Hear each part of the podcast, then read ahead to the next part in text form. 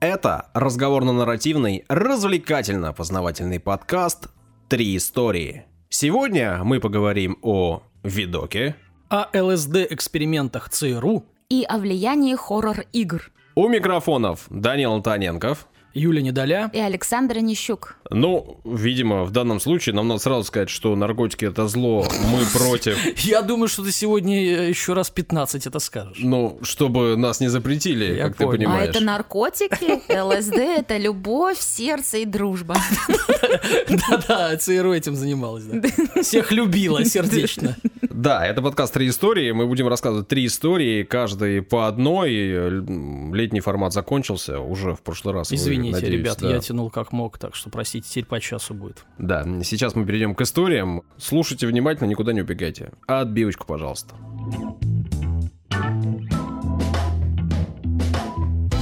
Данил, Оу, опять? опять, ну... Ты где-то что, книжку купил какую-то? Да-да-да, вам, главы пересказываем, по На, сайте у тебя залипла страничка в браузере. Да, завис компьютер. Ну, как- как ну давай там, в курс дела. Кто-то первый раз включил на наш выпуск. Есть же такие? Наверное. Да. Хочется верить, Я что таких в все больше и больше. каждым выпуске рассказывал о секретном проекте «Синяя птица».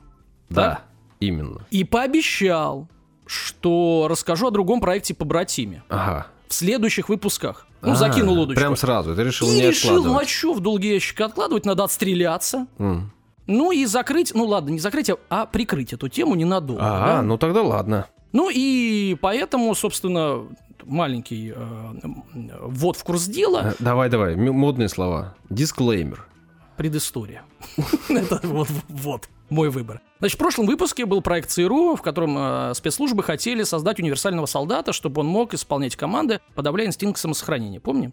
Так. Да. Теперь э, расскажу о проекте под названием МК Ультра, который вырос из этого проекта. Хотя он как бы начинался там параллельно, ну, в общем, там сложные схемы, этих проектов там миллион. Вот, сразу скажу, чтобы Саша не обвинял меня в теориях э, заговора, что это все не так.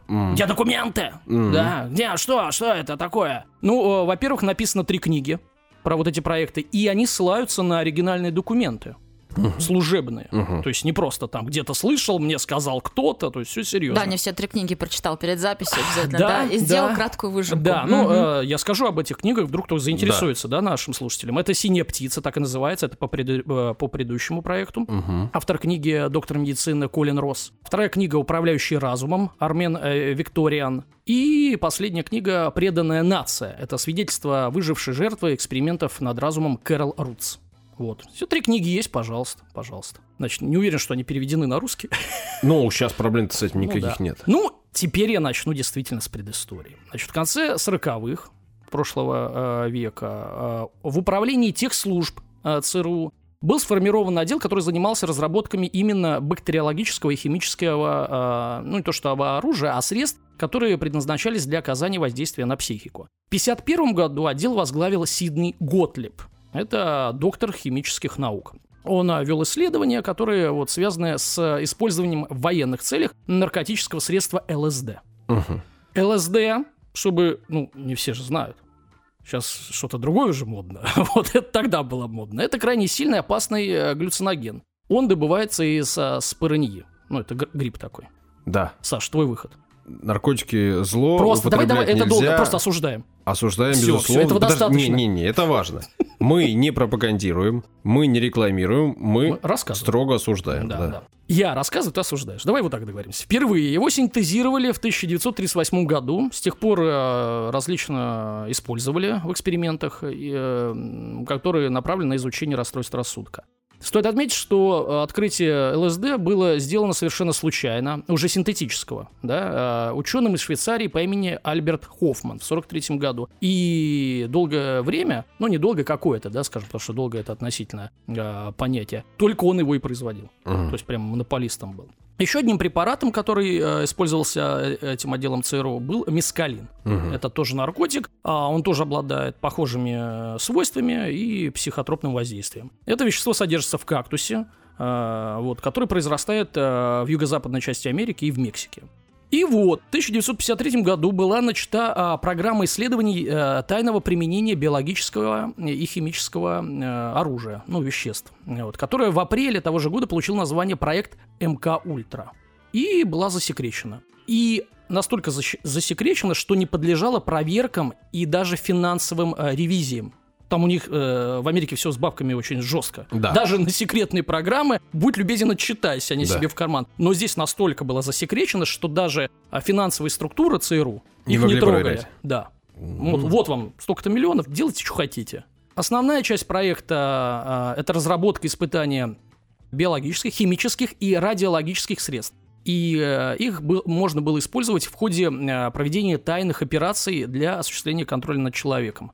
Если, когда мы говорили о предыдущем э, проекте, там все-таки создавали из военнопленных или кого-то уже ну, подчиненную личность, то здесь э, речь идет э, о ну, воздействии на э, противника, да, или на, на человека, который не в вашем плену, да. Основной упор был сделан на испытания как раз-таки в- различных вариаций ЛСД. А, И надо сказать, что они были э, там, намного эффективнее мескалина э, того же. Какие вопросы изучались? Первое. Расстройство памяти, то есть как влияет ЛСД. Второе. Дискредитация человека его поведением, то есть ему подсыпать. Ну, политику какому-нибудь, чиновнику, да, дискредитировать. Он там себя поведет как-то неадекватно, и оп, на это и надавить. Изменение сексуальных привычек. М. М, Человек, человеку нравилось одно, оп-оп-оп, там подмешали или несколько раз, будет нравиться другое. Методы а, выпытывания информации, ну понятно, внушаемость, А вот, и создание у человека чувства зависимости. Испытания проходили как в лабораторных условиях, так и в бытовой обстановке, включая э, введение химических препаратов ничего не подозревающим лицам. Как-то это прям не очень звучит. Да. Для наблюдения за поведением таких людей, которые не знали, что им вводят наркотик, производились следующие действия. Значит, э, сотрудник ЦРУ, грубо говоря, приходил в бар, устанавливал контакт, знакомился, выпивали. Ага. Он условно его там звал дальше продолжить вечеринку, подсыпал э, ему этот на- наркотик. И все, и удалялся, а э, другие сотрудники наблюдали, подготовленная квартира была уже конспиративная, за его поведением. То есть, как его будет там штырить и колбасить. Так, э, э, в общем, проводили эксперименты над ни о чем не подозревающими людьми. Ученые ЦРУ анализировали возможность по- подсыпать какое-то количество ЛСД э, в городскую водопроводную сеть. То есть, был такой план. Нормально. А, Масштабно мыслят. ну, естественно, противника. Ну, понимаю. Ну, Но есть, же где-то провести эксперимент, берешь небольшой городок, да? Да, да, но до этого, слава богу, не дошли. Ну, по крайней мере, нам это неизвестно, хотя, может, и дошли. Но известно а, э, значит, э, о том, что в середине 50-х в Нью-Йорке совместно с отделением спецоперации армии США была проведена операция «Большой город». М. Так вот там с помощью специальных а, устройств, которые вмонтированы были в автомобиле, распыляли порошок и газ а, на протяжении 120 километров.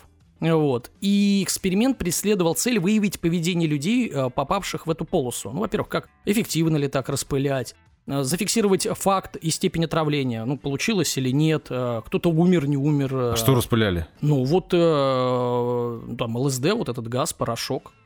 Ну, ну, то есть, одно дело распылить, ветер унесет, и ничего не понятно. То есть, это был эксперимент, чтобы понимать, вообще такое можно сделать или нет. Естественно, людей не предупреждали. Просто распылили и стали смотреть. Ну, то есть, э, вообще, работает штука или не работает? Можно ли там куда-то так э, заехать, как говорится? Ну, можно заехать на гражданском автомобиле и, ну, в чужой город Да понятно, да, понятно. другой страны. Вот. а, чтобы не привлекать внимание широкой общественности, а, в том числе и медиков, ЦРУ а, что делали? Они подыскивали к себе в помощники известных профессоров, которые а, сосредоточили свои исследования в университете или там в клиниках. И э, известно, что эксперименты, имеющие отношение к э, вот этому проекту э, МК Ультра, проводились. Внимание, есть реальные заведения.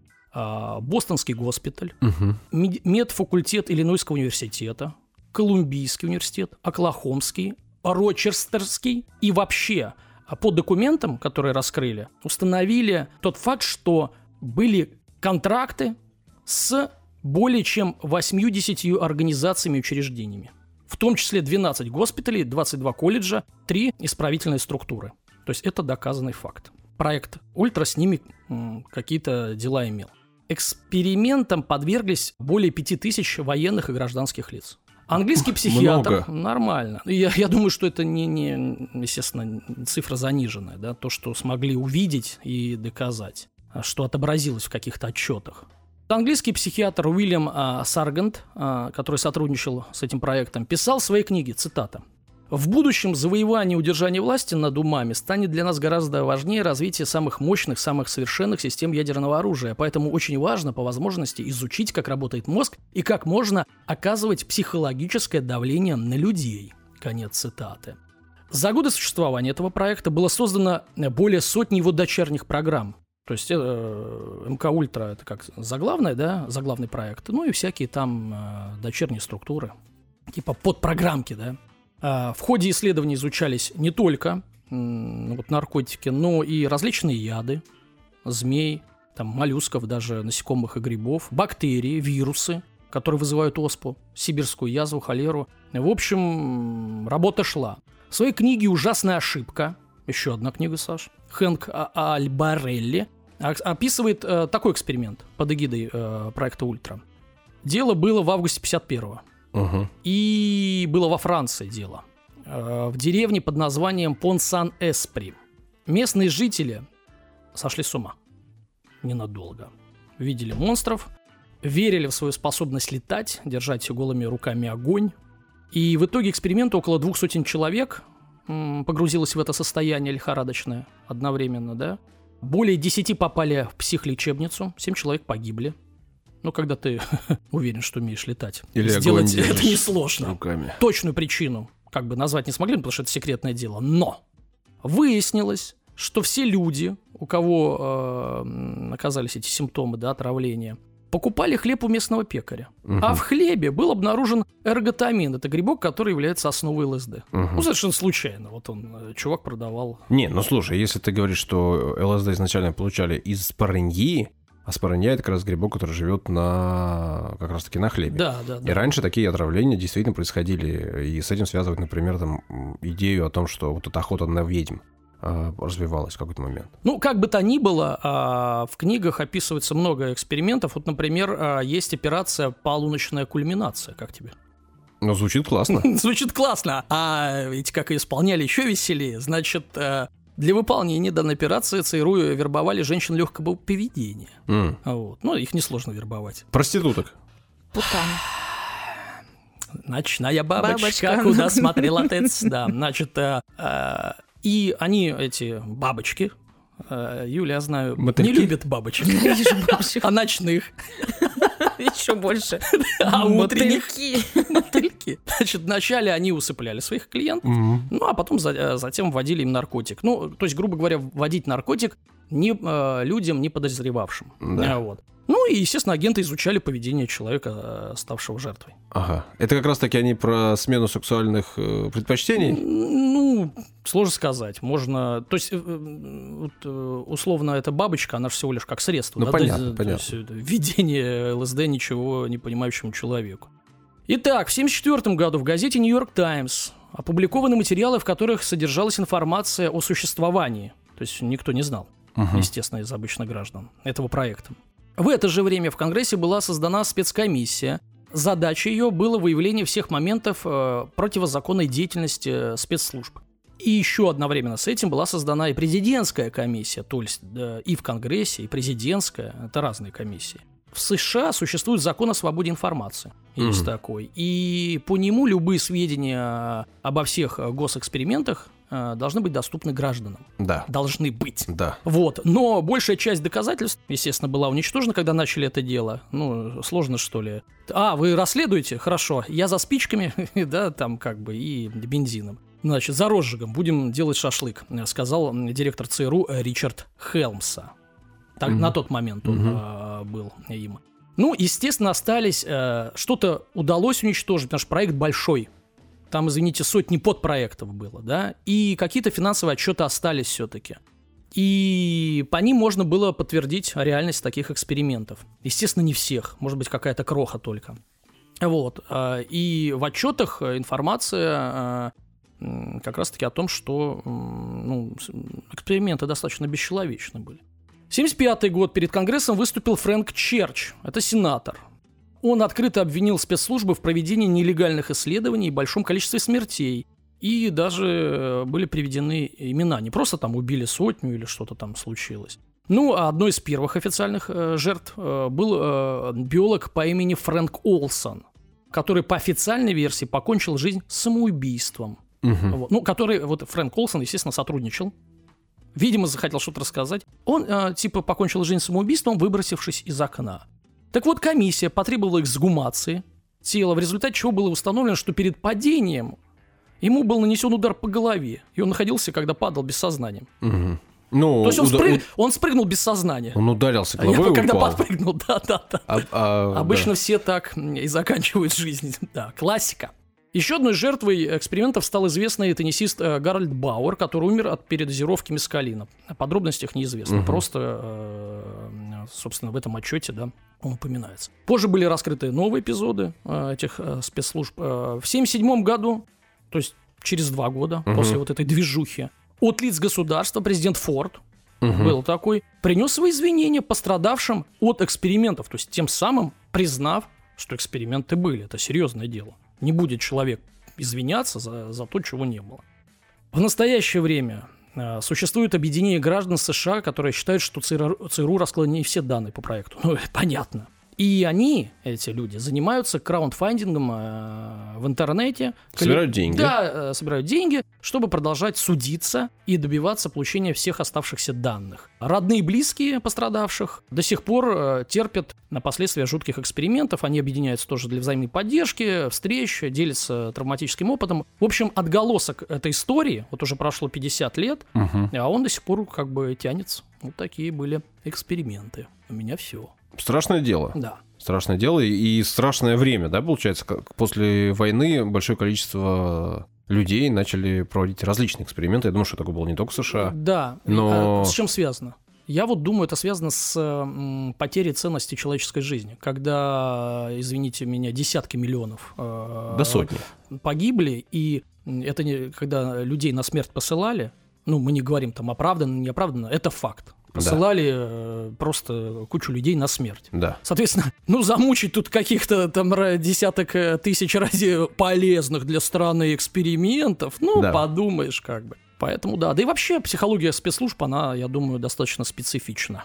Специфична. Я имею в виду спе- Да, да, э, тех да. людей, которые служат. И там действительно многие искренне верят, да, что, они делают доброе дело, дело. да. Ну, то есть это вопрос о том, что да, мы проводим эксперименты над не- ничем не повинными людьми. Мы, но мы это делаем ради страны, да, Да. чтобы там потом, Мгм. ну, так себе. Да. А я вот о Звучит. чем подумала.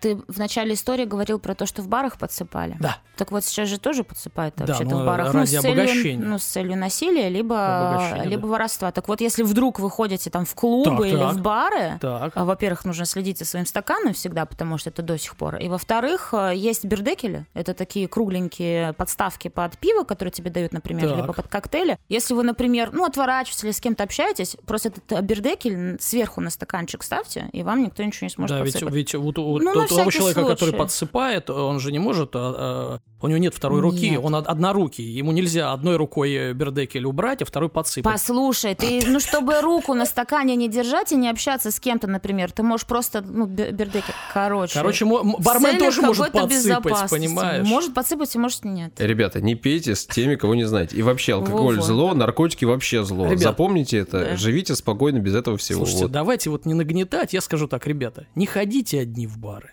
ходите с друзьями, вот и все. Спасибо, Данил, за историю. Очень поучительно. Ну, И за полезный совет в конце. Э, за это особенно. Это точно. Рубрика «Комментарии». Но вернемся к классике. Рубрика «Ваши удивительные комментарии». Сегодня их три. Всего лишь? Ну, нет, и- и зато большие. А, Большие. Так что еще устанешь. Итак, Александр Калашников пишет. Дорогие ведущие, с юбилеем. У нас был юбилей. мгм. Не так давно. Не так давно. Летом. Спасибо еще раз за шоу. Слушаю вас уже продолжительное время. Сначала стал слушать с новых выпусков, а двигаясь ретроградно. Мгм. Как, В Мер- как- как. Меркурий. А затем решил переключиться на самые первые выпуски. Пока послушал около 30 старых и 20 новых выпусков. То есть скачет. Ну, это было давно. Возможно, Ну, человек продвинулся. Да. И вот что хочется сказать. Отбивочка. Это он пишет. Смотри-ка, какой, ах, шельмец. Сначала порция елея. Ну, это пожалуйста. Александр, безусловно, человек с бесконечным чувством такта и терпением, связующее звено, некий пятый элемент. Если угодно, с разнообразными историями. Теперь представлю себя мишенью для негодования Данилы. Во-первых, подожди, я скажу спасибо. Да это понятно, сейчас будете друг другу целовать ваши розовенькие щечки или еще что-то розовенькое. Не надо вот это. Что значит негодование Данилы? Ну я уже негодую, какой же я Данилы? Негодование Данила, да? Склонять надо правильно. Александр Калашников, что такое? Данила частенько... Вот и неправильно, Данил я, Данил. Частенько вел себя как мелкий токсичный гопник.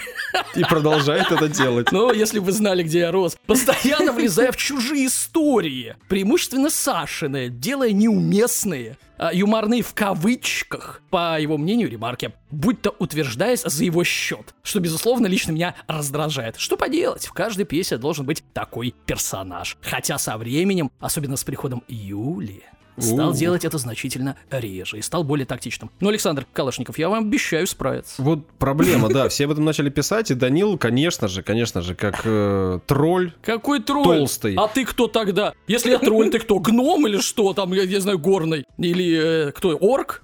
олень, да. Олень, да. Можно и так. Ну, это вроде не, фантази... не, не фантазийное существо олень, понимаешь? Ладно, ладно, продолжай. Вполне обыденное. Выходи на улицу и увидишь. Ладно, Юлю, да. Юля, вы сразу и безоговорочно стали очаровательным бриллиантом шоу, сделав его гармоничным. Да. Спасибо всем вам. Вот, Спасибо. а, Смотри, а, меня называли связующим звеном, Пятым Юлю элементом бриллиантом, себя, да, да, да. а ты, получается, оправа. А, нет, а я Он гопник, гопник. который все это, значит, все забрал себе в, в, э, грязный дырявый карман. Ладно, Наталья пишет. Доброе утро. 128 выпуск про фобии задел меня за живое. Ага. Юли, я тоже боюсь, что меня схватят за ногу и тащат на дно твари морские. Снимается а, этот страх легко. Плавайте с маской, а еще лучше с аквалангом. Проверено. Лучше с Чтобы трезу- что, я их видела, Да, да, да? да, с трезубцем плавать надо. Чтоб ты видела, что там никого нет. Да, да, конечно. Да, она такое увидит, лучше не надо. Ну, проплывет кто-то мимо внезапно. В наших темных водах такое бывает. Поговаривают, что Юля ходит на плавание, Не знаю, врут, врут. учится. В бассейне самов нет. Самов. Пока. Проверяла. Данил, у меня есть собака, естественно, я с ней гуляю. Я ненавижу хозяев, которые гуляют с собаками без поводка. Спасибо вам. Столько ситуаций страшных возникает. Мой пес вообще не дружелюбный, хоть и корги. Маленький, миленький такой. И злой, да. И хозяев, которые не убирают ну, за, за- за- за собакой. Там значок э, Да-да-да. с глазками. С глазками. Коричневый Ой, такой, мне так нравится да? этот смайлик, он такой милый. Не понимаю, что в нем милого. Э, За э, своими четырехлапами не убирают. Ага. Пройти невозможно обутым. Не то, что босиком. Спасибо вам, Наталья. Ну и последний комментарий на сегодня. Даня просто рассказывал, что он любит ходить босиком. Да. Ага. Значит, от э, Teacher MM из Казахстана. О, нас в Казахстане обычно ругают. Да, да, эта традиция продолжится. Да? Продолжится, конечно. Ну вот. Ну, мы на разных волнах, видимо, Ну, как с Казахстаном. Как-то. Значит, три звезды. Данил, Саша. я думаю, что мы неуважительные просто Да? в достаточной степени. Да, ну, ты пока тогда раскланивайся, а я подкидаю немножечко дровиш. Ну, Короче, три звезды. м. Три звезды на Apple. эм, э, называется зато, называется как комментарий. Даня. Даня. Да. И злой смайлик. Вот. Я заслужил свой отдельный комментарий со своим именем. Спасибо, да. Добрый день. Поздравляю а, с юбилейным 150-м выпуском. Очень интересная тема. Я ваш постоянный слушатель. Очень интересный формат. Пока неплохо, да? Ждем. Но перебивать человека это, по крайней мере, невежливо. Вот. Да. Невозможно слушать. И жалко вашего приглашенного спикера. А Мгм. это что было? Это Паша был. Лунёв. А, точно. Три звезды только за перебивание. Ну, не знаю, Паш понравилось. Паш, привет. Ну, в чем э, Казахстан не прав сейчас, да? Не, ну, э, хочется верить, что Паша не обиделся на нас. Да он довольно сидел. Я Ты ушел ушел, а он с нами сидел, еще мы сидели. Мы плюшками Отме- тут баловались. отмечали. Да. Э, Мы с Пашей отмечали юбилейный Паша выпуск пришел тебя. с донатами. В смесле, с э, плюшками, да, с Конечно, этими, с плюшки. колечками. Это называется пончики. Ну, Плюшки. донаты Это это донаты. А, ты перешел на тему Казахстана. Или что, я не понимаю. Да. Да, так что мы надеемся, что Павел, во-первых, нас слушает и не обиделся. Паша, привет. Э, мы прочли ваш комментарий. Данил примет во внимание. Знаешь, как бесяче отвечать? Мы услышали.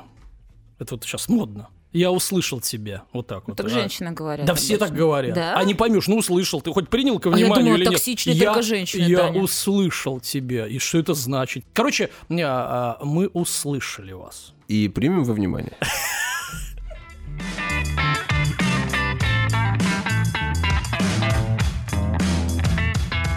Юля, Да, влияние хоррор-игр, и меня натолкнуло написать эту историю два момента. Во-первых, э, недавно в нашей группе, э, в телеграм-канале, человек написал, что было бы неплохо рассказать про И ты так хоррор-игры. легко, что ли, поддаешься? Стоп, я дальше продолжаю. Что ты не даешь рассказать? Слушай, Юль, переведи 100 тысяч мне там до зарплаты. дотянуть. Хорошо, сейчас только историю расскажу. Второе, после этого сообщения я купила игру Resident Evil 7, Господи, уже 7. да, и играя, ну, пару дней, Так. я погрузилась в вот это свое состояние, ну, подросткового страха, вот, когда я, ну, знаете, там, рубилась, в общем-то, в игры сутками напролет, и у меня возникли вопросы, на которые мне захотелось ответить. В общем-то, как сильно влияют такие игры на психику, и действительно ли хоррор-игры могут вызывать желание убивать? Ну, судя по тебе, влияют, да. Наоборот! Это был вывод, Данил. Ну, пожалуйста. Ладно, А, я там- расскажу там это в конце. история. Данил взял за практику в этом сезоне рушить наши истории. Какой кошмар. Дань. Я могу вообще молчать. а, Александр Калашников будет счастлив. Нет, молчать не надо. Ты делаешь нашу историю только веселее. Ладно, так. По- Подмазалась. Ты делаешь наше шоу. И, да, да, да. Короче, ребят, опять берите своих собак, кошек, попкорна, там, я не знаю, что, присаживайтесь или идите гулять, история будет длинная, так что начинаем. Начнем с того вообще, что такое страх, да? Э, Страх является одной из самых примитивных человеческих эмоций. Наряду с такими эмоциями, как радость или грусть, э, страх э, является частью эволюционного механизма, Мгм. целью которого является увеличение шанса на выживание Все, кто- конкретного человека. Все, кто не боялся, не продолжили свой род, я так понимаю. Да, в исторической перспективе точно. Ну да, о, мамонт, пойду, пусть меня затопчет, что бояться-то, да? Да. У меня с юмором плохо, я знаю. Я Может, всё-таки- это не отрицаю. Продолжаем. Давай А, будешь ты шутить. Да, да, Данил тебе на это и, и намекает. Говорит, оставь это дело профессионалам. А, да уж. Однако страх может быть не только ну, отрицательные эмоции, да, которые какие-то серьезные последствия могут вызвать, как, например, быть растоптанным мамонтом, да. Желание испытывать страх позволило людям создать э, целую индустрию-то, в общем-то, да, которая охватывает почти все аспекты творчества. Это музыка, кино, изобразительное искусство и те же самые игры. Мгм. То есть вообще везде здесь присутствует определенный страх. И некоторые антропологи рассматривают страх как биокультурную эмоцию. Его корни закладываются на генном уровне. Но, однако же, естественно, объекты страха человека постепенно эволюционируют под современные потребности, конечно же. То есть, если раньше, например, люди боялись там, чего, огня, например, да, что вот огонь сделал больно, огонь обжегся, и они друг другу Огонь об этом плохой. рассказывают. Это откуда? Из мультика Нет, это из меня. Так, давайте, ну раз уж маленькая пауза, я вот о чем думал. Юля рассказывает, у меня такие мысли. Я последнее время, ну не знаю, может быть лет, наверное, 10. Ну, Я могу посмотреть ужастик? Ну, то есть за компанию там или... Могу. Но вот сознательно, если выбирать, что смотреть, я не буду сознательно выбирать ужастик. Есть э, куча других, да, э, жанров, там историческое кино, э, там юмор, еще что-то. Но вот ужастик я не то, что я не люблю. ты не Можно. хочешь? То есть я специально не выбираю. То есть вот я хочу испугаться. Вот мне прям надо У испугаться. тебя пропало желание щекотать нервы. Да, знаешь, почему я думаю? Потому что действительно, видимо, это делают э, те, кому э, мало этого страха, что ли, вообще э, по жизни и хочется. Я просто живу, смотрю на жизнь. В стрессе. Думаю всякое, думаю, мне нет потребности еще и ужастик смотреть. А у кого же э, эта потребность? Кто в тепле, кто э, маминкин пирожок сладенький, кто накормлен, кто э, всегда обут одет, кто обласкан. Т- Тому надо, То есть конечно. ты про Дети- Юлю сейчас говоришь, То Всё, маленький конечно, пирожок, что Потому ли? что дети и подростки любят бояться. Потому что им этого не хватает. Вот мне вообще нахрен бояться, я вот ну, не- реально не хочу бояться. Я наоборот посмотрю что-нибудь такое хорошее, Ты понимаешь? Юлю уже в подростке относишь или Ну, судя по всему, она вот Resident Evil рубится, блин. э, Нравится ей, она ужастики любит. Вот, видимо, да. Видимо, да. Продолжай, наш юный друг. Нет, наш маминкин пирожок. Папенькин. Папенькин, точно. А, Благодаря некоторым исследованиям в области человеческих интересов к страху было выведено, что ощущение негативных эмоций, таких как страх, ужас, злость, они сродни альпинизму или многокилометровому кроссу. То есть, достигнув какой-то особенно высокой точки или, или добежав до конца, человек э, чувствует большой прилив эндорфинов. Просто химия, да. Да, это самая натуральная химия. И это связано с чувством, с чувством завершенности или преодолением сложных или тяжелых для человека задач. Вообще адреналин есть, да? Ну, когда не, ну когда ты- боишься, адреналин, адреналин, кайф. во. Ну, то есть, ну, Ну, ты испугался, Да, сначала да. не кайф, адреналин впрыснул в кровь, а потом, когда он ушел, он заменяется, и вот А получается этого- эйфория. от этого люди, кстати, и, и альпинизмом занимаются. Да, тоже остальным. а, всякие экстремальные виды спорта. Ну, Э, да, все правильно. И, ну, как я уже говорила, что страх эволюционирует. Если раньше боялись какого-то примитива условного там саблезубого тигра или там ты огня. пошла вообще, да, далеко? То мамонты саблезубые. Я люблю Ты животных. ледниковый период пересмотрела, что ли? Я понял.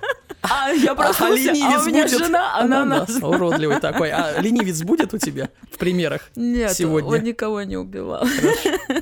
Ну, и, конечно же, мы до игр дойдем, да, все-таки у меня история про хоррор-игры, но вообще-то изначально критики подвергались, э, ну, как я уже говорила, там, кино, комиксы и та же самая рок-музыка, ведь Мгм. много же очень плохих текстов, э, связанных э, там с теми же и наркотиками, и убийствами, и всем, и всем, всем остальным. А наркотики вредят вашему здоровью, мы, короче, осуждаем, все это Мгм, понятно. мгм. Вот. И наше поведение действительно зависит от воздействия внешних факторов, от того, с кем мы общаемся, где живем и, конечно же, как развлекаемся. Любимый герой или яркий сюжет могут вдохновить человека на что-то хорошее или на что-то плохое, да. И наглядным подтверждением служит э, ну, пропаганда, в том числе и художественная. Но люди, обвиняющие книги, игры, фильмы э, в росте уровня преступности, Так. да, заходят э, гораздо дальше. Якобы эти развлечения оказывают несознательное скрытое воздействие на молодых Мгм. людей, склоняя их к тем или иным ну, поступкам. Типа да, поиграл, против а- собственной воли. И хочешь якобы. убивать, да? Да, то есть не просто прям хочешь, а тебе, ну, как бы давит это, Мгм. навязывает. Не то, что ты вот там просто захотела, Мгм. а, а постепенно тебе это как бы капает на мозг. А мне казалось, они говорят о другом. Мне казалось, они говорят о том, о чем вот Данил свою историю рассказал в конце. О том, что когда ты в игрушку кого-то стреляешь, стреляешь, стреляешь, убиваешь, у тебя как бы порог вот этот снижается, снижается, снижается, а потом ты в реальной жизни можешь сделать то же самое. Ну, мы послушаем, что скажут ученые. И чем более реалистичная игра, тем э, менее страшно тебе вот это совершить действие. Так, Юля. Ну вот одну из первых эту мысль высказала Ронни Лам, э, председатель Ассоциации учителей и родителей Лонг-Айленда. все ясно. Да, подожди, еще Большой 80-е, специалист, ну подожди, еще 80-е в публичных выступлениях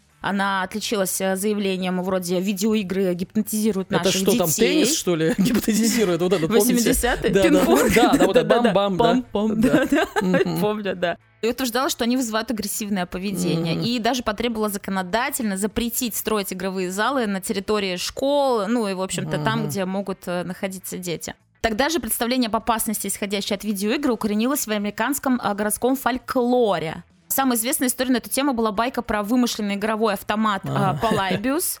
Э, Предположительно, он вызывал у игроков истерики и галлюцинации, а также, согласно легенде, находился под надзором спецслужб, людей в черном, которые пытались создать новое психотропное оружие у нас э, с тобой. Как-то, Мгм. да, это пересекаются, нежданная история. Вот, и, и регулярно приезжали в залы игровых автоматов, чтобы собирать, э, в общем-то, данные на эту тему. Вот, но э, раз мы уже дошли до, собственно, ужастиков, а, я хочу сказать, что существует э, два типа э, игр, ну, хоррора, да, это психологический ну, хоррор и э, survival.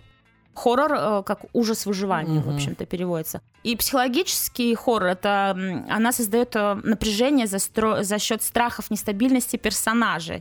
А Обычно а, играет на чувстве неизвестности, создающемся за счет опасностей, встречающихся на пути персонажа. И в основном психологический хоррор а, часто используют в качестве какое-то катастрофическое событие в жизни персонажа и заставляет его пройти этот долгий путь. Обычно игра начинается, там что-то у него случилось, не знаю, там убили всю семью, и он там прорывается в поисках, э, не знаю чего, там найти правду какую-то. Мгм. И Зачастую хорроры в данном жанре э, заигрывают с базовыми страхами зрителя, представляя их в достаточно изощренной форме. Например, страх человека перед обществом может олицетворяться в форме мутанта, который ну, получился из слияния нескольких людей воедино, например, условно зомби. И зритель, встречающийся с данным жанром, испытывает непосредственное ощущение э, взаимосвязи с героем и проявление к нему эмпатии. То есть тебе его жалко, понимаешь, и ты погружаешься в это чувство, и, конечно, тебе, ну, страшно, потому что как будто бы на тебя нападают. ну, вообще общем-то. ты ассоциируешь на себя него. с главным героем, особенно в играх. Да, Если даже глав- в фильмах ассоциируешь, что уж в играх-то тем более ты им управляешь. Это ты вообще-то как бы. Да, главная задача — связать тебя с э, героем игры. Да, да. А вот ужас э, э, выживания, про который я сказала, э, главный герой этого жанра обычно плохо, ну, подготовлен. Это игры, где у тебя практически нет оружия, и тебе нужно там где-то прокрадываться, думать, и вот эти вот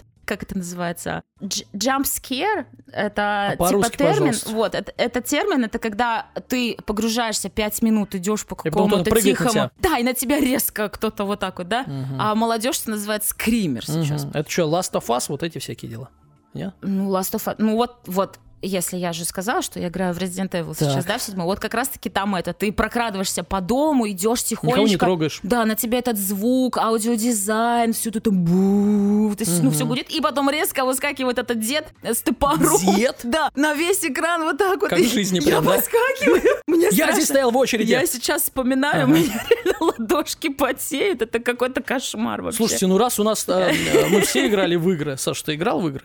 Да. А вот в эти ужастики играл? Нет. Знаешь, какую э, я игру вспомнил? Я реально вот в современные ужастики никогда ну, не играл. То... Но я вспомнил на Сеге. На или Сеге? Даже, да, или даже на Спектруме, по-моему, на Сеге. Была, знаешь, какая игра? Нет. Zero Tolerance. И там вот идешь, ты убиваешь. Ну, это, а, это реально А шутер. как там, через реально какой э, вид у тебя от первого лица? от первого лица на пушка Сеге? то- торчит, да. Вы, выскакивают эти всякие... А не по лабиринтам нужно ну, было типа ходить там случайно? ты по какому-то космическому кораблю Да. или по этажам каким-то выскакивают. Так страшно было, так круто, блин. Вот я теперь понимаю, ну, видишь, мне уже не 10 лет. Так ты попробуй, у тебя вот приставка лежит. Я играю в стратегии. Причем я ему предлагала диски дать Играю в Тропика Соньку. 6. Я, что бы ни строил, получается коммунизм, Саш. Она, она, Да, Саша, да, да, нашел да, да, Zero точно, Tolerance. кстати. А я да, думаю, Zero тоже- Tolerance, а это, а это ведь ноль терпимости, да, называется? Да. Прикольно. Нулевая. Да, да, е всех убьем. Да. Так, углубляемся Давай. дальше в серьезные исследования. Давай. Между прочим, я, знаете, сколько информации вчера перелопатила, Давай. чтобы просто про хоррор-игры рассказать. И было выявлено, что зачастую агрессия из-за видеоигры, она связана непосредственно с проигрышем именно. То есть не с тем, что ты бегаешь кого-то там, убиваешь условно там с топорами и с оружием, а именно то, что ты проиграл. Да, и хочешь убить И всех. это такая, э, ну, это реакция на фрустрацию, когда человек чего-то очень сильно ну, хотел, естественно, у него не получилось, вот и все. И согласно результатам исследования, проведенным учеными э, Рочестерского университета, высокий уровень агрессии Гермела обусловлен не самой жестокостью, то есть, ну, это реально изученный факт и материал. Расстраиваются люди, что проиграли. Да, а именно просто Мгм. то, что да, так получилось. Сохраняться не научили. И это же, кстати, связано с а, не с, ну, э, с играми, когда ты по сетке играешь, то же самое. То есть ты против кого-то, против реального человека, Да, когда оказался играешь. лузером, тебя убили. Да, ты лузер, а тебе еще в чате написали там Ты- лох. лох, да. И все, естественно, у человека истерика. Э, Что-то на подростковом. Исследуя феномен возможной взаимосвязи хоррора и агрессии в каких-либо медиа, можно найти одну общую, в принципе, яркую черту — это жестокость. Ну, она присуща, естественно, всем хоррор-играм, потому что там есть все возможные оружия убийств, и тебе в хоррор-играх нужно только делать, что, в принципе-то, а, и убивать. Вот и Мгм. все. Но, короче говоря, Так. э, тут очень-очень много букв, а, но это я уже, ну, как бы всю суть я сказала, ну, как бы на самом деле хочу уже перейти к выводу, если честно. Мне тоже И интересно. Один из выводов. На агрессивную реакцию способен человек, который изначально обладает какими-то предпосылками к Мгм. агрессивному поведению. Я, мне кажется, что-то подобное говорила, когда рассказывала историю про Стивена Кинга, Мгм. потому что о том, что мы, ну, как бы все выросли на этом, да, то есть, короче, если человек к этому... Предрасположен. да, да, да, да. И тут дело не только в видеоиграх. Он может и какой-то даже абсолютно безобидный фильм посмотреть, и у него крышу снесет из-за этого. Вот это так, конечно, это Например, самое Бэмби, да? главное. Да? Про олененка. Ну, про олененка. Он там один остался, и все. А там лес горит, э, зверьки бегут, все, у него, «А, пойду, что, куда, в лес поджигать, не знаю. Короче, это, это на самом деле самая главная фраза вообще, в принципе, из-за которой я хотела рассказать эту историю, потому что многие постоянно взрослые люди говорят, это все из-за твоих игр, Мгм. запрещают играть. Да, все должно быть, естественно, дозировано. Но ваш ребенок не сойдет с ума, если Мгм. будет играть в такие игры. Или сойдет, если он к этому предрасположен. Ну, ничего страшного, такая судьба у него. Нет, если Не, ну Не-не-не. подожди, давайте договоримся. Пускай он лучше сойдет в 14 лет, чем в 48. Почему? Чтобы все понятно было сразу, понимаешь? родители знают своих детей, если То, их ребенок предрасположен, но они, естественно, будут принимать какие-то меры и не будут давать ему играть такие игры. Саш, но ну потому это что очевидно 14 видно. легче человеку печь э, в психбольницу, чем в 48. 48 лови его, этого здоровяка, ищи с топором. Ага. Понимаешь? А в 14, хоп, залам. Пошли э, э, в Макдональдс. И все, и привел его. Видишь, какие плюсы? Про себя хотела сказать. О, ну-ка. Да, вообще-то, ты уже сам сказал, что там я люблю ужасы. Я действительно обожаю все страшные игры. Я там в конце немножечко, ну, перечислю, вдруг захотите поиграть Давай. обязательно. Может быть, там в телегу списочком кину. Ничего Типа, себе. такие самые условно страшные игры всех Zero времен народа. tolerance. Потом на фильмах ужасов, на этих книгах Стивена Кинга. Я на этом всем выросла, Так. но реально, и я это до сих пор обожаю, и смотрю, играю, и все остальное. Но вот ребята не дадут соврать, наверное, надеюсь. Ну-ка. Это не точно. Ну что, я очень добрый человек, я там, я не знаю, всех спасаю вечно, Моя блин. теория подтвердилась. Ты слишком э, окружена э, теплом и, и заботой, ты папинкин пирожок, и тебе не хватает вот этого ужаса. Нам, Саше, его достаточно где мой по пап- жизни. Папенька мой, за Слушай, тысячу километров Я- от я меня я тебе- я- пирожок. я- ну ты же так выросла всю жизнь. Я тебе так скажу. Человек, который взял ипотеку, ужасы не смотрит, ему достаточно. Да? Да, попробуй. Не- Да вот хотела, уже не хочу, передумала. Кстати, ты хороша в, в игрушках в уже? Ты там рубишься или так тебя убивать все время? Нет, хорошо, конечно. Да, да, хорошо. Так я всю жизнь играю, конечно, хорошо. хорошо. Так вот, э, хоррор это, ну, является крайне многообразным, многослойным жанром, и как бы его можно сейчас бесконечно рассматривать под разными углами, и, конечно, там на кого-то плохо, на кого-то хорошо. И, кстати, это на втором месте изучаемый жанр среди медиа, на первом порнография. Ничего себе. Ну, Да. действительно. А что, давайте вот реально по психологии. Получается, э, Эрос это Анатос, да? Порнография Эрос. Два, две, две силы. Э, Созидание, как говорится, да, там рождение новой жизни. Ну, мы не будем говорить, что порнография рождения жизни, но это на этом э, э, заточено. А хоррор э, убийство, да, смерть. Да, самый примитив.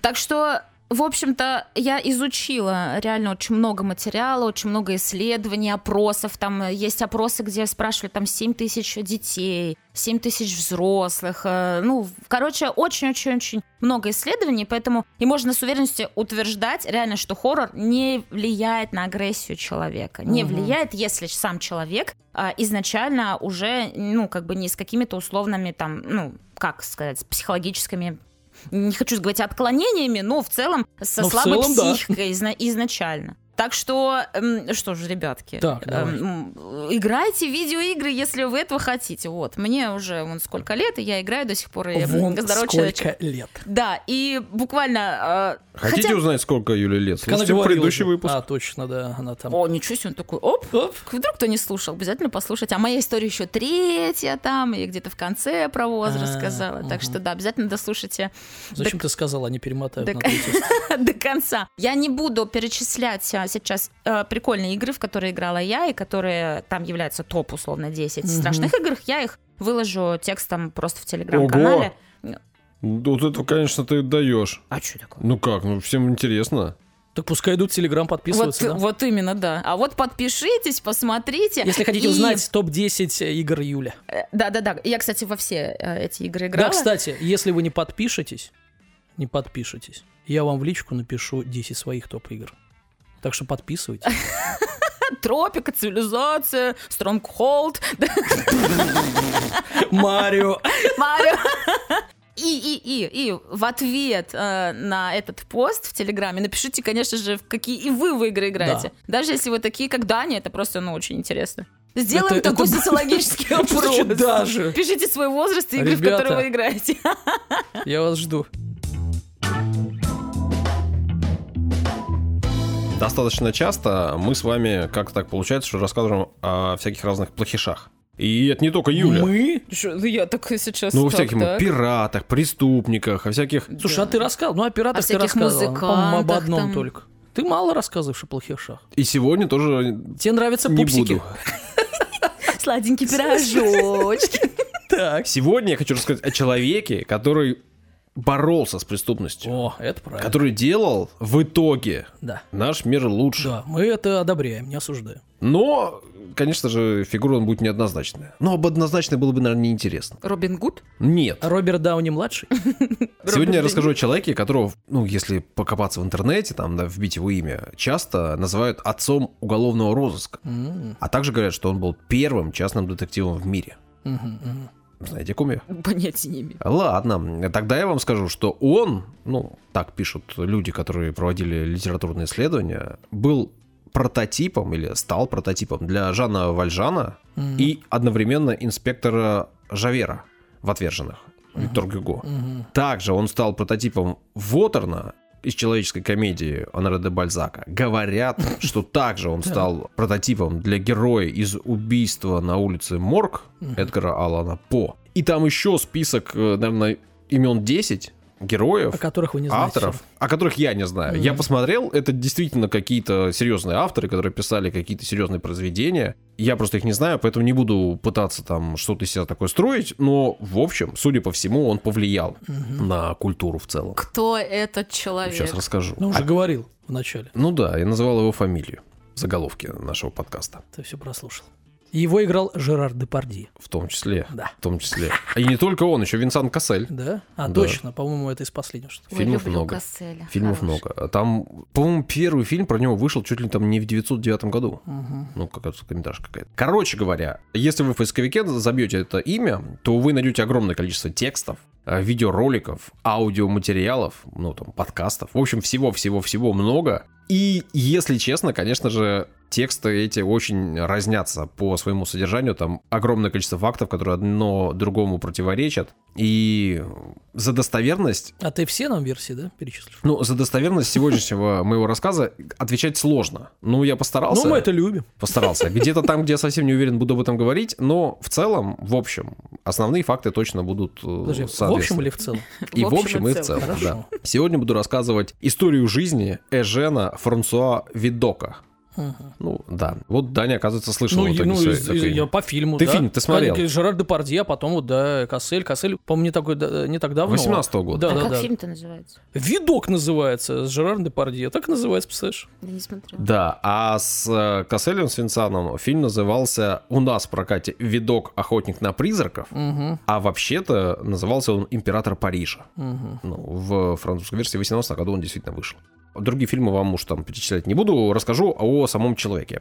Как и часто бывает в такой ситуации, о детстве, там, о юношестве, о первых годах жизни говорить сложно, потому что, ну, он не был на... Безвестным, поэтому да. и что за, Да, за ним да. смотреть? Какие-то там данные, конечно же, можно найти в всяких там книгах, каких-то, ну, я не знаю, как забыл слово, как, как называется. А, У нас это называлось так, домовые книги, всякие Мгм. книги, где учет... Ре- э, регистрационные какие-то, да, да, да, учет там рождений, брака, всего остального. Но в целом понятно, что такую информацию найти тяжело.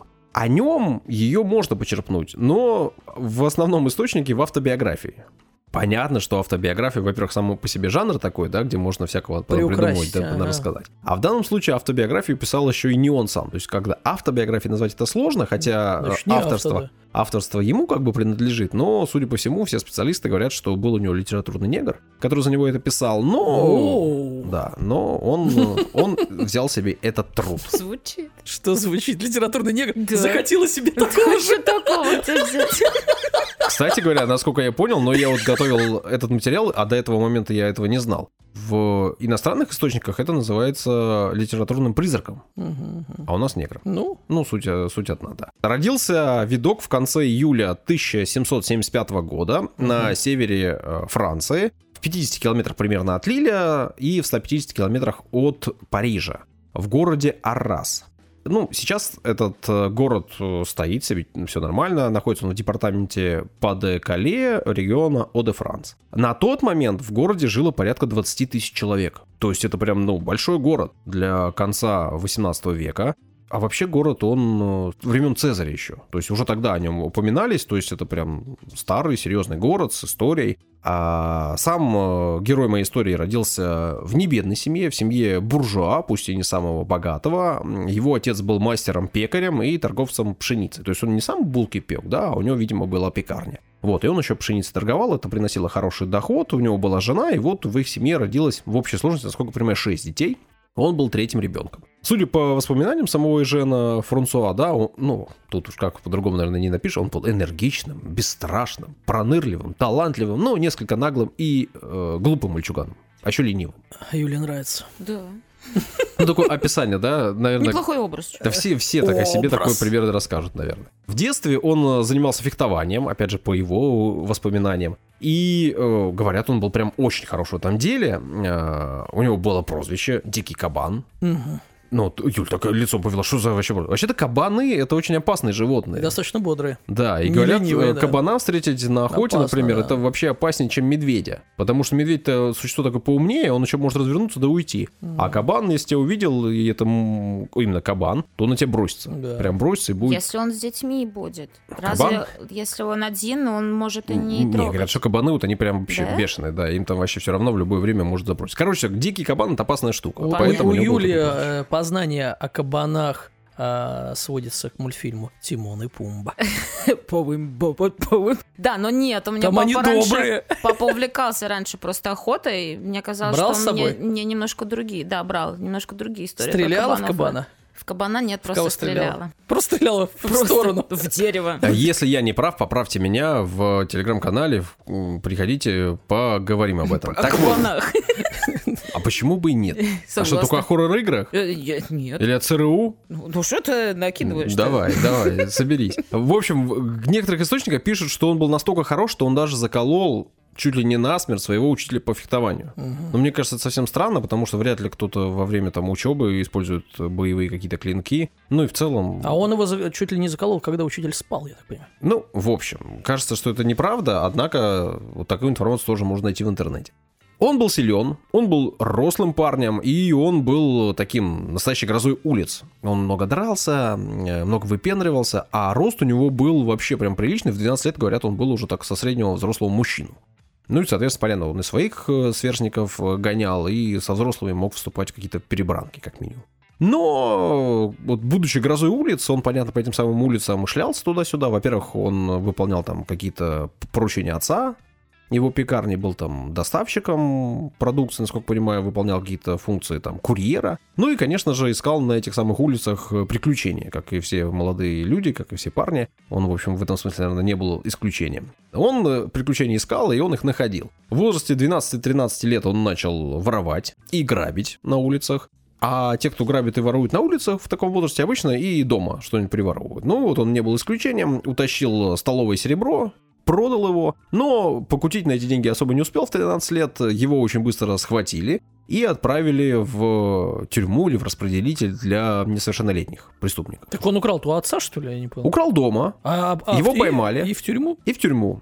Просидел он там 10 дней в тюрьме 13 для малолетних. Да, да. Не, ну это же... Оказалось, что отец, в общем, нашел, увидел э, пропажу, обнаружил ее. Видимо, до этого уже были какие-то у него проступки, были, наверное, разговоры. И отец таким образом решил поручить Ну, его, правильно. преподать урок. То есть он его сам издал, М. а потом сам его и забрал через 10 дней. Красавец. Тот 10 дней отсидел. Ну, урок, к сожалению, не пошел ему на пользу. Набрался наоборот там опыта. Да-да-да, на пользу ему не пошел. Как-то вроде бы на какое-то время особо там никаких приключений не зафиксировано в его жизни, но в 16 лет уже такой повзрослевший, уже совсем Не, ну три года пошел. серьезный человек. А, Выкрал он кругленькую сумму денег у родителей. Опять? И отправился в Америку. Ну, по крайней мере, решил, что хочет туда. Покорять. А, из, значит, своего родного города добрался до побережья, портовый город Астенда, и там собирался сесть на корабль, на судно и отправиться в Америку. Но то ли его ограбили, то ли он пропил все деньги и прогулял э, с женщинами. В общем, 30 лет прогулял Ну с женщиной. 16, 16. А, 16. 16. Ну, 16, да, можно. В общем, конечно. путешествие закончилось на побережье Франции, да? Ну, Его. ну, это уже там Франция, не Франция, но да, на побережье Северного моря. А что ты в 13 лет? 13 лет сейчас знаешь, Юля? Шест-. Мы про А в 16. 16 там уж вообще. Да нет, я завидую, ну, типа, ничего себе, жизнь у него как Завидую. интересно. Деньги прогулял, а, у родителей их украв предварительно. Соответственно, домой особо не вернешься. Ну да. Ну, по- понятно, что у тебя там ничего хорошего не ждешь. а, Учитывая, что в 13 лет тебя уже сажали, папа, тут, наверное, совсем ничего хорошего не, не ждет. В общем, решил, что будет доказывать, э, что он не лыком шит. Остался в городе, решил зарабатывать деньги. Ну, в своих э, мемуарах, э, воспоминаниях он пишет, что он там и в цирке поработал в бродячем, и с э, бродячими торговцами попутешествовал. Потом он к лекарю устроился, зазывал, и который тоже ходил от города к городу. В общем, всяко разно пробовал, но себя он как-то не нашел. И через какое-то время был вынужден вернуться домой. Дома его приняли нормально, без особых там каких-то проблем, но, видимо, соскучились, подумали, что ладно. Но дома э, ему не сиделось, все уже понятно, что когда он туда бежать пытался, это ведь не просто так. Значит, в марте 1791 года он решил вступить э, в ряды армии. Напоминаю, это Франция. Там революция. по-моему. Революция, Мгм. войны, люди, которые умеют фехтовать, конечно же, были востребованы. Опять, информация очень разная, и не вполне понятно, что же он там делал. То ли у него было все там неплохо, он прямо там даже рос как-то в чинах. При этом сам он заявляет, что у него за время службы было примерно там 10-15 дуэлей, при этом несколько человек он даже заколол насмерть. В принципе, дуэли, э, штука-то никогда не была такой супер разрешенной, да, с этим боролись, но так, чтобы поддерживали это, ну, никогда этого не было. Тем более в армии, тем более, когда времена неспокойные. В общем, были у него там проблемы, то ли он там сидел на всяких гауптвахтах, то ли у него там прям было все еще более серьезно, и чуть ли его там не в тюрьму сажали. Так или иначе, из армии он через некоторое время ушел, и примерно в возрасте 18 лет он вновь вернулся домой, в родной э, Арас. Что на армянском. как- Арас. Араз- араз- Аразамзам. Замзам. Гулю, гулю. 18 лет парень уже и, и из дома уходил, и уже в армии послужил. Ну, понятно, кутила, гуляка. Тут у него какие-то деньги вроде есть, э, дамы все те же. В общем, Может, развлекался, они те же. э, пил, э, с дамами не только свободными общался, ну, в смысле, с замужними. Понятно, что его из-за этого, из-за то периодически прихватывали, то дружки, А то обиженные. прихватывали и за то, и за это. За всяко, А да. Саша с щечками красными. А где же твое осуждаю? Пить нельзя, Да, да, с да. этим нельзя. Только это распространяется на наших наши историях, да? истории, абсолютно. Как-то, да. не знаю. Его за это наказывали, сажали в тюрьму. Тут все понятно, тут не Вот. нужны никакие С особые вами будет пояснения. то же самое. Если вы будете пить и кутить, вас будут сажать в тюрьму. Можно, подумать, я ЛСД пропагандировал. Ну ты осуждал. И мы Я осуждаем. не осуждал, а делал предупреждение, чтобы люди даже не сомневались в этом. В 19 лет, это 1794 год, напоминаю, он был вынужден жениться. Одна из его подруг сказала, что беременна, а он, в общем, класс. посчитал, что уши должен. развесил. Да, и женился на ней. Через пару месяцев, правда, выяснил, что она не беременна. Да. Ну, и он не увидел повода проживать с ней далее, э, и убежал из города, в очередной раз сбежал, и с ней больше уже и не виделся. Так получилось в их жизни. Хотя их брак еще официально продолжался долгие годы. Сбежал он в этот раз в Брюссель, а Брюссель в то время был таким городом, э, куда бежали все. И всякое требье, и люди из Франции, потому что во Франции революция, потому что Брюссель это недалеко, потому что, э, в общем, это уже большой город, и там прям был такой котел, в котором было Там намешано всякого шоколад. разного. Но да, думаю, что не это его привлекало. Там он выдавал себя за дворянина молодого. Ну, все-таки, да, он из богатой семьи, у него было какое-то образование, да, да. воспитание. Все-таки он это мог себе сделать. Нашел там какую-то себе э, даву, Во, сразу хотел Вот. сказать дамочку. н- Ну-ну. не бедную. Ага. В общем, э, с помощью ее денег э, тоже у него там все получалось как-то э, показывать себя Рабочая и продвигаться. Красавчик. Вроде как он снова поступил на службу, но в этот раз как-то не вполне официальную армию. Ну, понятно, что это времена были такие во Франции прям сложные. Говорят, что даже дослужился до капитана гусарского полка. Правда, непонятно, когда он тут что успел дослужиться, потому что совершенно точно известно, что в 95-м он какое-то время был в Париже, там кутил, развлекался, те самые деньги э, Через год. вдовы Мгм. прожигал. Да, ну то есть вряд ли он там до капитана Да вряд ли полка. он кутил, а его повышали за это, да, да? да, да, да. Ну, э, как, о себе же надо что-то Да. написать такое красивое, хорошее. Я зашел, э, только дверь открыл, у- у- уже лейтенант. Выхожу, капитан. А В Париже было весело, в Париже было пьяно, в Париже у него были деньги, э, там была куча красивых дам, но мы же знаем, что в Париже много Денежки красивых вдовы. Девушек. красиво звучит. Красиво, А давай-ка прогуляем денежки вдовы. Вот что звучит. Дайте мне вдову. Э, Влюбился там уже в молодую, и вроде бы у них отношения как-то были неплохие, но она ему изменила с каким-то солдатом. Опасно. служившим. Он их нашел, он их вычислил, он их избил. И его, и ее. Не, избил. Избил. Солдат э, решил, что драться дело гиблое, просто пош- пошел там в полицию, в милицию, в, к властям и сдал его. Его за это поймали и посадили в тюрьму. Три месяца ему дали срока. Попал он в тюрьму Тур Сен-Пьер в Лиле. Ну, Три месяца. Вроде бы немного. Немного. Плюс он вроде как, э, по крайней мере, он так указывает, что Гусар. он... Да-да-да, гусар. Ему дали отдельную Комнату с холодильником и телевизором, да мы поняли? Камеру. отдельную камеру. Но за эти три месяца он успел познакомиться там с какими-то ребятами и решил, что эти ребята там сидят, э, в общем, абсолютно не по делу. Этим ребятам нужно покинуть данное Они там заведение. все не по делу Э. Сто процентов. В общем, а- организовал, э, судя по документам по всему, организовал побег одному из сидевших там. Их поймали и вычислили, что это он писал там какие-то бумаги, как-то он организовывал все это подлог документов, по которым выпустили а, этого заключенного.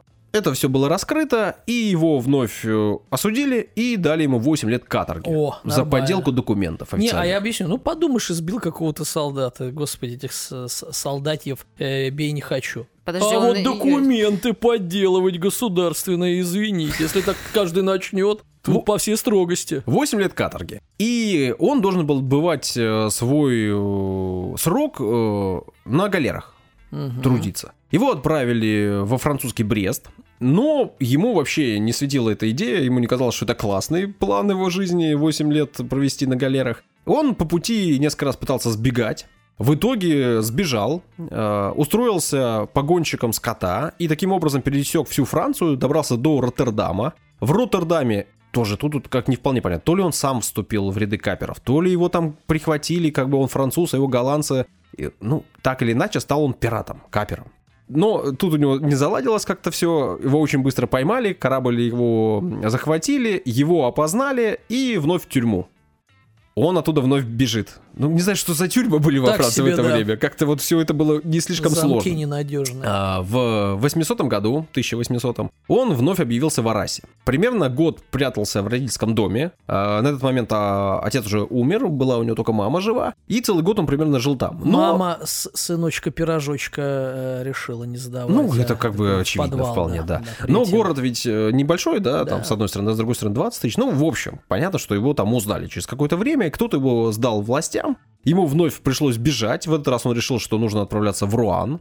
Это север Франции. Добрался туда, там вновь нашел себе вдову. О, порабо- Ну, с кем работает, почему нет? И решил как-то угомониться уже, занялся там бизнесом, тем более, видимо, там деньги были, нормально. Через какое-то время туда мать свою перевез, и вроде бы налаживал свою жизнь, вроде бы успокоился. Ну, опять же, я не знаю, каким бизнесом он там занимался, что там у него чего и как было, но в какой-то момент его кто-то узнал и сдал властям. Вот это вроде беглый преступник. Я не знаю, как во Франции там всех все узнавали, но его все Но время я- кто-то Я узнавал. просто думаю, что, ну, во-первых, народу было не столько, сколько сейчас. А во-вторых, я думаю, он набедокурил-то везде, судя по жизни. Да, Там да, отметился да. много где. Да, да и, Ну, еще он наверное, был красавчиком.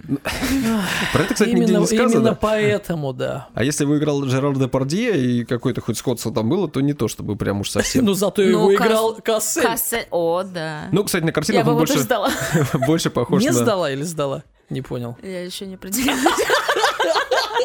Ты, то есть ты не определилась, говорить правду или быть хорошей и правильной, да? Короче говоря, его вновь э, доставили в тюрьму, и тут он узнает, что его приговорили заочно к смертной казни Ну, за все его А побеги что и все прочее. ты столько За бежать. каперство и все-все-все. Ему приговор этот вообще не понравился. И даже больше, чем 8 ладно. лет на галерах. Совсем не понравился. И он подал прошение на апелляцию. Ну, вроде как, давайте пересмотрим. Вот я теперь здесь, судите меня при мне. И вопрос этот как-то затянулся. Очень-очень долго не решался. В итоге, в конце ноября 1805 года сначала с ним развелась его вот эта самая официальная жена. А после этого вопрос так и не решался, он решил, что не, ну, надо бежать опять. И снова сбежал из тюрьмы. Как это у него получалось, не знаю, но как-то получалось. Следующие 4 года он скитался по всей Франции и округе, при этом э, возил свою вот эту любимую женщину с собой, видимо, у них были серьезные отношения, и маму и занимался всяким разным. Чем конкретно он особо не распространяется, ну, может быть, где-то чего-то, я не стал там вдаваться, искать эту информацию. Но в итоге 1 июля 809 года, ему вот-вот 34 года исполнился, угу. его снова арестовывают. Угу. Он уже не молодой человек, опытный, понятно, ну, бывалый, да. понятно. Да ну, в целом, ну, 34 года, ты угу. уже, ну, взрослый мужчина, да. А, его ловят, он понимает, что сбежать ему, наверное, уже не дадут, сроки у него серьезные, но ему предлагают поработать под прикрытием. В тюрьме поздавать всех подряд, потому что он Стукачо! человек... Шестерка. Нет, не шестерка. Нет? Стукач. Стукач? Он человек известный, его все знают. Он настолько известный, что его ловят постоянно, и он постоянно сбегает, он легенда преступного мира. И ему, в принципе, легко втереться в доверие к разным всяким людям и поузнавать. То есть он не как просто там какой-то щипач молодой. Нет, он авторитет. И он соглашается на это, и в тюрьме э, Ля Форс в Париже начинает работать на начальника тюрьмы. Общается, сдает, и так проходит несколько лет. Все хорошо получается, полиция довольна его работой, начальник тюрьмы доволен его работой. Но через какое-то время они понимают, что ну, нельзя бесконечно эту вещь Раскроют. эксплуатировать. Его раскроют. В общем, ему организовывают побег из тюрьмы, и таким образом он выходит на свободу. Но понятно, что его никто не готов отпустить просто так. Ну, потому что он преступник. И, в общем, его отпустили не для этого. Этим же самым ему предлагают заниматься в на свободе. А, на свободе. На свободе. Uh-huh. Да, также общаться, также сдавать людей. И он соглашается становиться секретным агентом полиции. Начиная... Не, не, смотри, какая разница. В тюрьме он был стукачом, а когда вышел, это агент полиции. Да, да. Красота. Да. А начиная, значит, с 1811 года он начал формировать целое подразделение себе, помощников. И все это стало называться бригада де Сюрте. Это бригада безопасности. Он вообще э, доказал делом, что он полезен. Через какое-то время его структуру официально признали, и это стало официальное подразделение в полиции, назывался она СЮРТ, ну или просто безопасность. Он говорил, что только преступник может э, побороть преступление, и стал набирать в отдел себе таких же, ну, вроде раскаявшихся преступников, те, кто хотел встать на путь э, истинный, хороший. Mm. В период с 1811 по 1827 год они, вот эти его люди, его небольшой отдел, поймали в три раза больше преступников, чем обычные полицейские. Он заявляет о 16 тысячах арестов благодаря его силам. В 18 году, ну то есть в середине вот этой его работы, Людовик 18 помиловал его лично и вернул ему все гражданские права. То есть он был признан прям совсем-совсем, он стал таким звездой э, полиции. При этом он продолжал обучать свою команду, то есть он уже не работал сам, угу. а обучал других. Понятно, что когда ты работаешь э, в такой должности, и когда ты работаешь и с преступниками, и с э, начальством, когда тебя лично знает э, король, у тебя куча влиятельных друзей, ну и куча влиятельных врагов. В общем, в 27 году его вынудили уйти с поста главы службы Сюрт, и э, он отправился под Париж, вроде как у него уже куча денег, у него там уже свое имение, он там решил заниматься своими делами, ну и вот как раз в этот момент он написал ту самую автобиографию, ну, которую написал в итоге-то на самом деле не он. Потом, через какое-то время его вновь э, приглашали возглавить безопасность на короткий срок, но э, это было прям так э, полгода буквально. В 1933 году он организовал частную полицию, назвал это бюро расследований, и это было первое частное агентство, профессиональное, детективное. Говорят, что во время своей службы он лично обучал людей, он заложил основы разных там методов работы по раскрытию преступлений, по внедрению в преступные круги. Его служба, эта Сюрта, э, стала прототипом для Скотланд-Ярда, для ФБР и для всех прочих отделов уголовных расследований. Умер он в 57 году в Париже, в своем Нифига доме, себе. прожил долгую жизнь. Больше 80 лет. Ну, смотри, вот, родился в 75-м, умер в 57-м. 82 вот. года. Был похоронен на кладбище э, Пар Лашес. Про него, как я и сказал, да, действительно было снято куча фильмов, его играли самые известные французские актеры, и для Франции это такая прям звезда-звезда, который начинал преступником, но, в общем, закончил таким э, законником. Вот такой вот человек, про который я ничего не слышал до этого. И фильм не смотрел. Серьезно, ты не слышал, кто такой видок? Нет, фильм уже поставил себе в очередь. Ну, глядишь, через пять лет посмотришь. Надо тоже глянуть. Хороший фильм. Интересная история. Спасибо! Она, знаешь, она про то, что, ну, как будто бы... Юля Каждый любит, когда человек- преступник перевоспитывается. Да, ну, ну, то есть у всех есть какой-то второй шанс. Ну, Слушай, ему давали шансов 15, по-моему. Что значит ну второй? и в итоге, ну хорошо, 15 шансов. Ну так Его просто получилось, за что в шкирку смотри, какой- поймали, и у него выхода не было. Э, ну, либо виселица, либо ты стукач. Либо там виселица, либо ты будешь работать уже агентом. Ну, потом, короче, в Да, а стукач это, конечно, не самая такая почетная работа и у одних, и у других. Но суть в том, что да, видишь, тут еще время было такое во Франции, прямо неспокойно, мягко говоря. И понятно, что когда ты молодой и, наверное, не самый там бедный, у тебя в голове всякое разное. давайте так, его талантом нашли применение. Да, это самое главное. Потому что, ну, он безумный был с самого там детства, да. То Видимо, есть, да. если бы не, ну, ли- удивляюсь, как он не помер. Да. Там, ну, не- Так, а сколько раз он сбегал? ви- на вилы Да. там не накололся на чей-нибудь, какого-нибудь там мужа. Ну, видимо, умный чувак был. Умный и ну такой. и здоровый тоже, да. Видимо. И бегал быстро, и дрался хорошо. То есть Да, подготовленный, в общем. да, да. Ну и Ну, красивый, по всей видимости. Нет, ни слова Саша не сказал, ни слова. Ну, Что ты себе нафантазировала, Слушай, непонятно. Юля, есть, есть портреты. Есть портреты его, правда, уже взрослого, когда вот он был там начальником э, Сюрта. Красивый, судя по А, всему. нет, я же говорю, он очень похож на взрослого Депардье. Не на молодого вот этого красавчика Депардье, а на такого, который гражданство Слушай, Российской Депардье Федерации получал. молодой и не красавчик, если честно. Пухляш, что ли? Да почему пухляш-то? Ну, он, э, короче, нос картошкой, да, вот это все. Ну, Да? я фотку кину, Да. посмотришь. А Ну, чё? фотку, портрет. Да, Фотку, да, да. А видосик есть? Да, да, да. да.